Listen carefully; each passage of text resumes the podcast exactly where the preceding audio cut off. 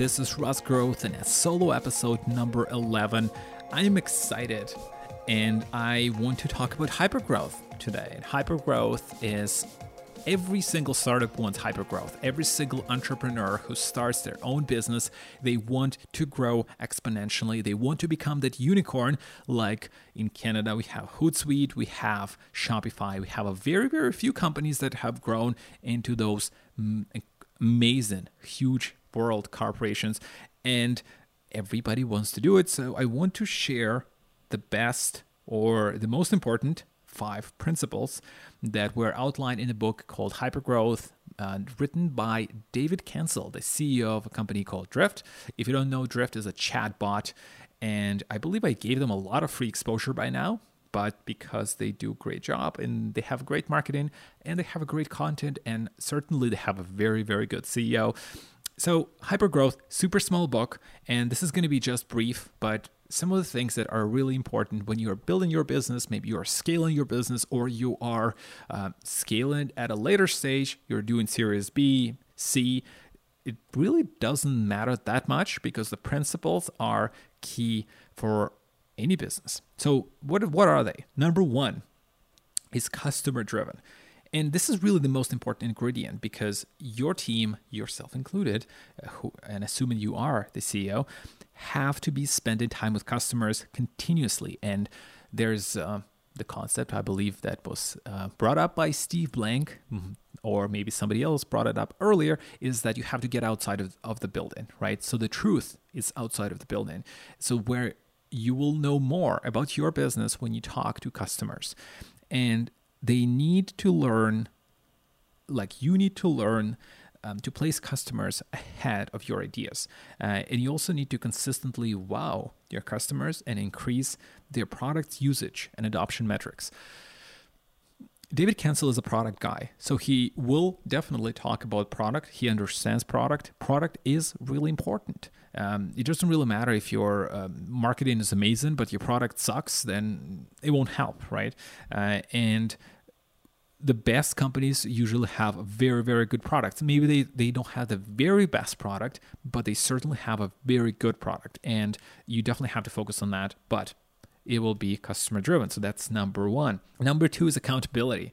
And you know this is a really the ingredient that people get wrong most of the time. They try to have a model of autonomy with very little or no accountability built in. And autonomy without accountability, that's what David Cancel says, is anarchy, which is true, right? It's really not autonomy, it's it's anarchy.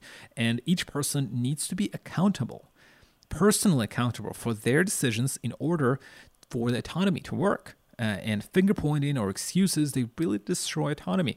Uh, because of this, teams should be de- designed to be as independent as possible. And, you know, I think one of the great examples of that principle of accountability is Google. Google doesn't have bureaucracy. They have a very flat organization. The ideas can come from the most junior people, and they, if they are true, if that they truly make sense, then they will be adopted. They will be adopted pretty quickly. That one of the that's one of the reasons why Google has been so successful. And if you want to know more, there's a book. It's amazing. Uh, I don't remember who wrote it, but it says how Google works and it explains exactly the culture, accountability, what type of people they have, but accountability there is a big, big part.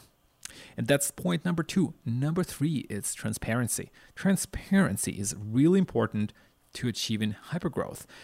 Individuals and teams, they need to over communicate their goals, performance, ideas, and concerns with the whole company, right? Not just in person show and tell meetings, via wiki or via public scorecard of the metrics they're responsible for. They have to be continuously communicating or communicating, and there are right ways to do it, and there are ways that you know they're maybe not the best.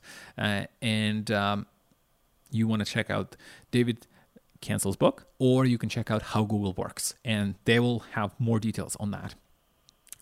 Number four is iterative approach. And I'm sure every single person who knows the product or is related to product will know iteration is everything. And after accountability, this ingredient is the most that people get wrong. Again, they interpreted being customer driven as focusing only on major improvements and features. Uh, and this is what David says What I have learned is that customers appreciate an incremental approach. An incremental approach shows, shows customers that you are listening to them and making changes based on their feedback. It also turns out that most of the biggest impact items you can improve are user experience issues that are preventing a customer from using your product daily. You don't want to interpret don't interpret being customer driven as being lost in weeks and weeks of customer conversations. So small iterations showing that you care. Is a big deal. You know, we, we all had we use products, we uh, use software, we use hardware of companies that didn't give a damn you know. And then that's the worst thing. You complain you send them a ticket you say hey this thing doesn't work and you never get a response. Or you get a response and you don't get an, any action.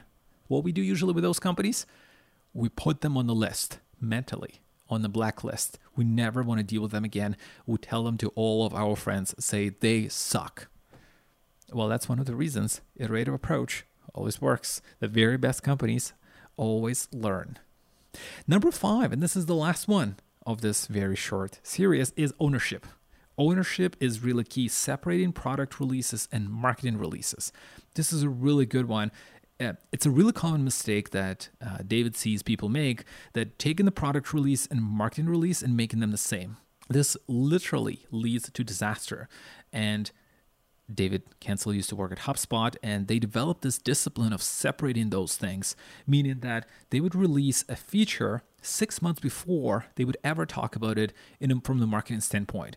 And the reason that will be that they would need they would have time for that product to be out with customers and then uh, or maybe even subset of, with, of customers.